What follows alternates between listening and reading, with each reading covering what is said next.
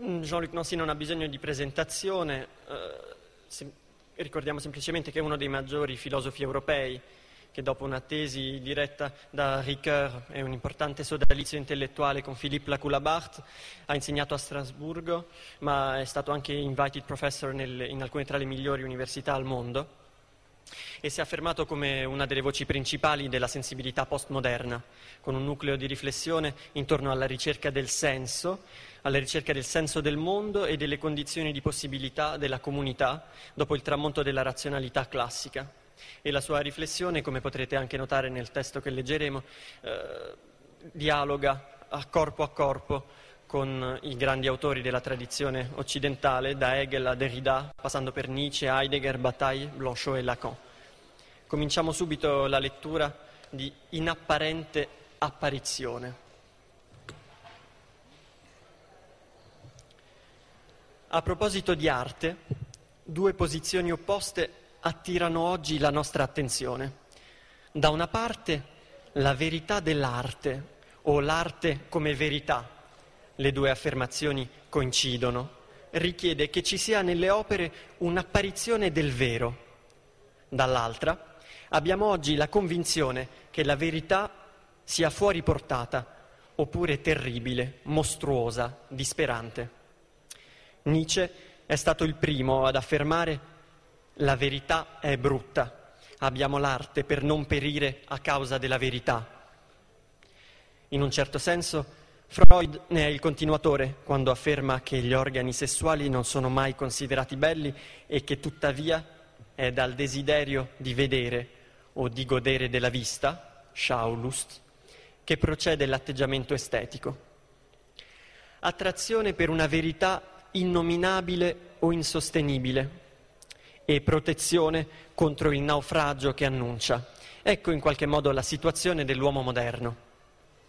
Che la verità sia un abisso desolato, perché tutto ciò che si presenta a noi si decompone in apparenze vane, nel chiasso delle merci, oppure perché ce ne sfugge il senso, come accade del sesso. Perché godere? Perché riprodursi? Ciò che ne risulta è sempre la vanità dell'arte, vanità dell'apparenza contro verità dell'apparizione. Di questa vanità, già segnalata da Pascal, bisogna forse cercare l'origine nella grande rottura con l'apparenza costituita dalla mutazione filosofica e monoteologica del mondo occidentale, con la sua apertura di e all'infinito. È a partire da qui che si gioca la crudele partita delle apparenze. Persino il cosiddetto monoteismo poggia in effetti sull'ateismo, di una fondamentale non apparizione del Dio, la condanna degli idoli, e potremmo aggiungere la correlativa promozione delle idee, cambia da cima a fondo lo statuto dell'arte. La mimesis greca è il doppio regime in cui al tempo stesso il vero si produce da sé e appare come bellezza, da un lato, mentre dall'altro l'apparenza è sempre sul punto di ingannare e di sottrarre l'apparire. La guerra tra iconoclasti e iconoduli non era affatto incontingente. Per non essere iconoclasta occorreva complicare seriamente la teologia. Ragioni profonde hanno indotto l'Islam ad osservare alla lettera l'interdetto della rappresentazione senza impedirgli di sviluppare una propria arte. Una delle sue forme importanti, chiamata arabesco, testimonia proprio di un'apparizione o comparsa che non è apparenza di nulla. Per lo spirito cristiano e poi europeo, potremmo dire che in queste condizioni l'arte perde le sue condizioni di possibilità. Questo, del resto, è il motivo per cui Heidegger si sente di poter affermare che l'arte è la messa in opera della verità, cioè che la verità è quello che è, vale a dire, per Heidegger, disvelamento del velamento stesso dell'essere dell'ente. In altre parole, apparizione del fatto che il fondo non appare e quindi esclusione di ogni tipo di apparizione. solo nella misura in cui viene operata, effettuata. Occorre sentire il tedesco Werk, lavoro, e wirklich, effettivo, reale, realizzato. Lascio qui volontariamente da parte l'altra parte della riflessione che prende in considerazione il rapporto essenziale tra opere e popoli nel loro destino. Si tratta di un'altra questione. Possiamo dire che Heidegger cerca di salvare ciò di cui Adorno constaterà lo sfacelo nel mondo delle apparenze di mercato. Resta il fatto che Heidegger e Adorno, e con essi Nietzsche e anche Freud, rimangono in qualche modo, ciascuno alla propria maniera, presi dal carattere irriducibile dell'arte. Allo stesso modo è chiaro che anche l'Islam ne è preso, eppure l'ebraismo, in un modo più complicato di cui non possiamo occuparci ora. Si possono infatti adottare tutti i punti di vista, praticare tutti i possibili approcci, ma c'è un'ostinazione, una tenacia del gesto artistico che eccede tutte le operazioni riduttive, tutte le enfasi trasfiguranti. Per parte mia cerco di tenermi il più vicino possibile a questa tenacia e alla sua esigenza sensibile di penetrazione. L'arte insiste come una domanda, un'esigenza di penetrare nel sensibile e di qui giungere fino ad una regione in cui il sensibile venga oltrepassato. Non possiamo sentire senza provare che questo sentire, il nostro sentire, il nostro essere sensibile, sensitivo o sensoriale, sente il proprio eccesso.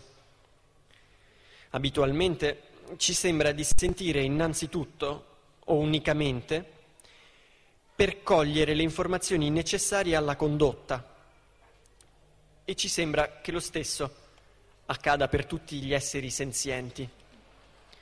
Questo è innegabile, ma è altrettanto innegabile che l'esistenza del sentire si fa essa stessa sentire, appunto, come esistenza, vale a dire come qualcosa di altro da stenza, posizione, stabilità.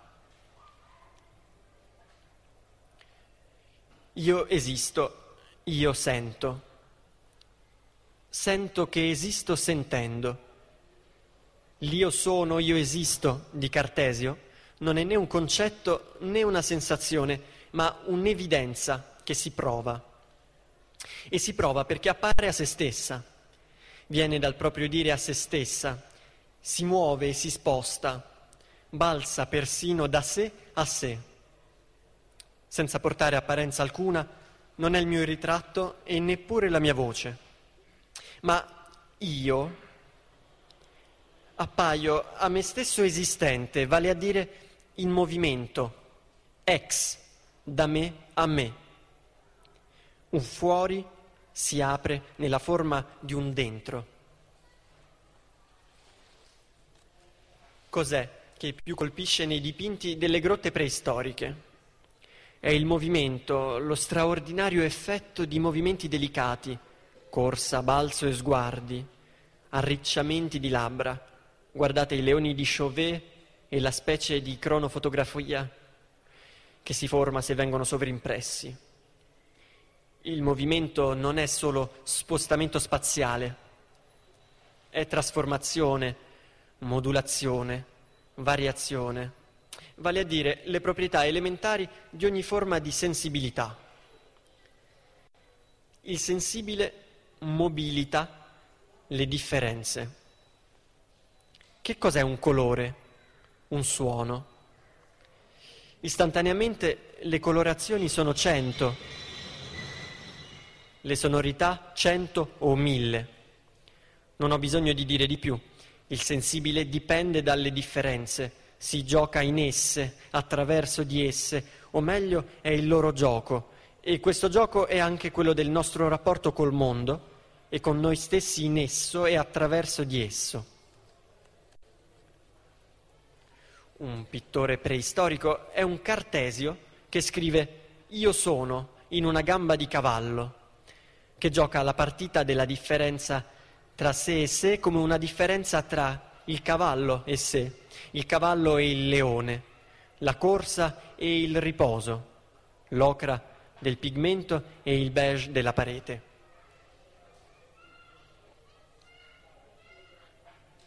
Questo gioco richiede esercizio. Esercitandosi, il pittore incontra anche la differenza tra ciò che riceve e mantiene il suo intento e ciò che invece lo contrasta e lo delude. Gli artisti hanno sempre affrontato la delusione e la ferita di una sensibilità offesa, discordata, ferita. L'intensità sensibile si è sempre conosciuta come esposizione alla propria fragilità. Verità è anche l'estrema delicatezza dell'apparizione, la sua fuga verso l'impalpabile o il suo fallimento nello schianto, nel soffocamento, nella saturazione o nella lacerazione. Perché il sensibile è tessuto, attraversato o costeggiato da tutte queste minacce. È questo il prezzo della differenza e si può star certi che tutti gli artisti di tutte le arti l'hanno sempre pagato. Tutta la difficoltà, in qualche modo, la improbabilità della grande arte ha a che fare con questo enorme rischio del gesto che deve passare tra il fallimento e il compiacimento.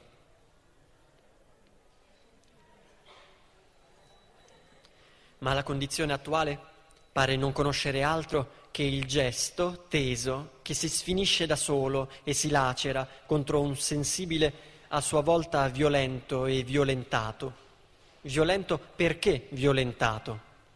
È violentato in effetti perché è, o ci pare essere, sottomesso alle forze esorbitanti di tutti i nostri interventi, sfruttamenti, realizzazioni, al termine dei quali otteniamo un mondo di oggetti con caratteri sensibili dovuti innanzitutto a operazioni che non miravano a farne delle opere, bensì degli strumenti, degli apparecchi, dei congegni. Il congegno è l'opposto dell'opera. Dipende dalla ingegnosità, dalla macchinazione che trama un desiderio di dominio e di utilizzo. Ma il desiderio del gioco infinito delle differenze non serve a nulla e nulla domina. Ecco quel che in effetti è difficile da contestare. L'arte ha perduto il suo servizio, il suo officio. L'officio è una funzione legata a una gerarchia nel senso primo del termine, cioè a una sacralità originaria o a una sovranità santa. È una parola della stessa famiglia di opera, la famiglia di Ops, che fu dea dell'abbondanza, della prosperità e della fecondità. L'ufficio dell'arte consiste, o consisteva, nell'onorare, celebrare, formare l'abbondanza, la profusione sensibile di un corpo ispirato, se posso permettermi di riprendere questa formula. Se il corpo non è più ispirato, vale a dire aspirato da e verso delle forme e delle intensità nuove, è perché si presentano a lui oggetti, luoghi, pratiche che aprono non a una profusione del senso, ma a una pletora di funzioni, o in altri termini non a una finalità senza fine, ma a fini indefinitamente convertiti in mezzi di altri fini, a loro volta convertiti in mezzi. Non si tratta più dell'apparizione come di un gioco, nel senso dello scarto e del movimento gratuito delle differenze, gioco dei colori, dei suoni, delle parole. O meglio, il gioco delle differenze si gioca per se stesso, in un proliferare di forme, colori, lucentezze, effetti, prodezze, profusione di aspetti, sfaccettature, risorse che o si compiacciono del loro esito, ancora una volta corpo funzionale, non ispirato, oppure molto spesso propongono un messaggio, denunciano la crudeltà del mondo, cioè al tempo stesso la vanità dell'arte. Dunque, o c'è una finalità funzionale, oppure c'è una finalità morale o politica.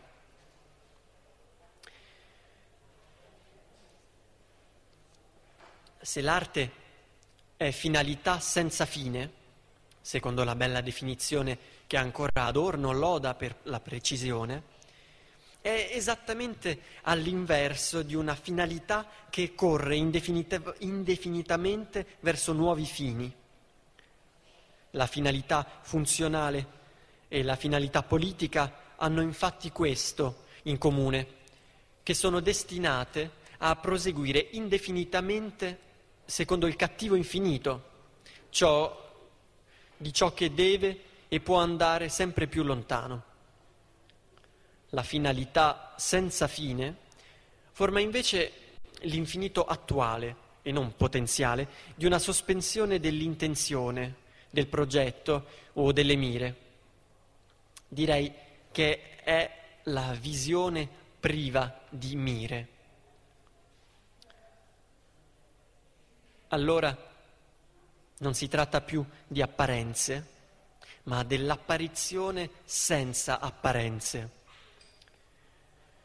Ciò che appare non è l'apparenza di questo o di quello, né come rappresentazione né come qualità sensibile. Un rosso vermiglio oppure un fa diesis, ma è la sospensione della mira ad un reale sotto le apparenze, è il venire in presenza dell'apparire come tale.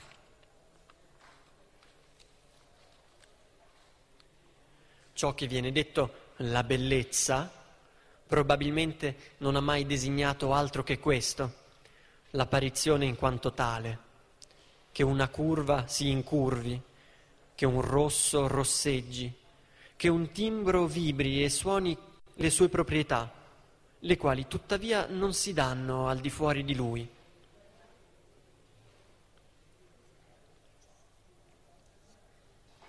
Quando l'attesa o l'accoglienza del puro apparire si confonde o rilancia indefinitamente, non stupisce che la visione e l'ascolto non possano più operare in modalità sospesa. Non ci si può più abbandonare all'ammirazione o all'adorazione della bellezza, motivi o idee che si trovano invece corrotti, degradati o almeno spostati. Il gesto è spogliato del suo valore di attesa, quello che traduce la forma abbozzata, il colore mescolato, il suono che si assottiglia.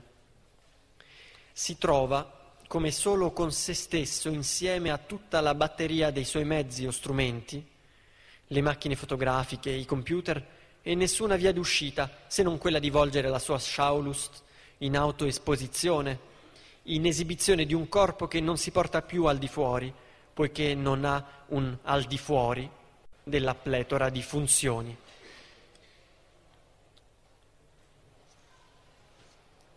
L'apparizione viene sfruttata, si vuole le- renderla cangiante, fremente, brulicante, oppure eccitarsi o farsi trasportare, e questo diventa spettacolo, impresa, eccitamento nervoso.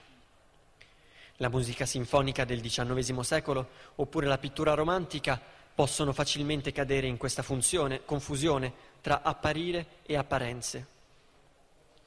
È la ragione per la quale Rimbaud ha dovuto insultare la bellezza prima di poterla di nuovo conoscere. Oggi come ieri, la prodezza della tecnica può sempre sviare dall'apparizione nella sua inapparenza, per ostentare un'escalation di apparenze che dimentica e occulta la distanza necessaria per lasciare che l'apparizione appaia come tale, inapparente. Una distanza che rispetta l'autonomia della finalità senza fine. Sempre l'arte presenta le sue forme nella distanza, la distanza della loro formazione e della loro autonomia. Penso spesso che se non sono molti quelli che leggono Proust e ascoltano Ligeti, molti in compenso hanno il senso della distanza di cui parlo, sentono che ci sono delle forme autonome che fanno dei segni, dei segnali. Attraverso la distanza passano, per così dire, tracce di segnali, indicazioni o incitamenti a dei marchi di riconoscimento, a dei riferimenti di un'esistenza comune. Perché l'esistenza comune deve apparire a se stessa. Sono per esempio accenti, modi di vestirsi e di nutrirsi, di essere cortesi o di farsi la corte. Sono ritornelli, profumi, gioielli, pettinature. La grande arte non esclude assolutamente tutte queste arti e artigianati minori. Al contrario, vedete bene come si manifestino oggi forme, segnali, suggerimenti di una semplice apparizione. Si tratta solo di apporre una sigla, una traccia, persino un'orma. Sono tatuaggi, abiti, acconciature, street art di ogni specie, modi di dire, emoticon, gesti, accenti. Certo, il sovraccarico e lo spettacolo incombono, ma può trattarsi anche di semplici segnali di apparizione. Non solo la grande arte non li esclude, ma ne riceve dei segnali. Non voglio parlare delle strumentalizzazioni commerciali, né dei topolini in oro con piedistallo di certe gallerie. Voglio parlare piuttosto di quei segnali discreti, un tocco, un'inflessione, ai quali in fondo sappiamo tutti molto bene riconoscere la suggestione propria del bello.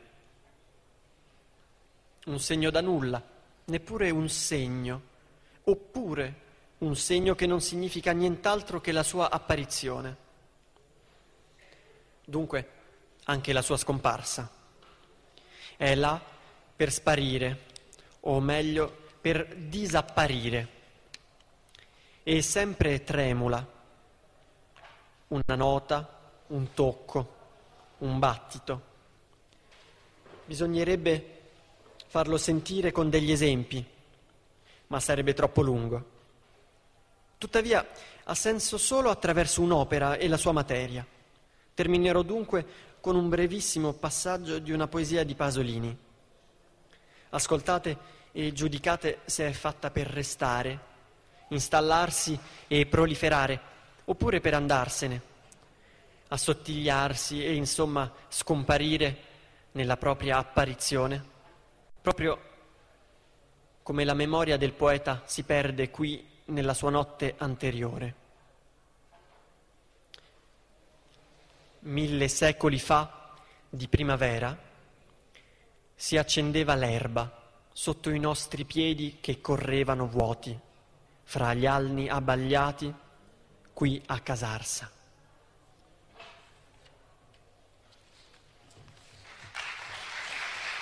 Grazie.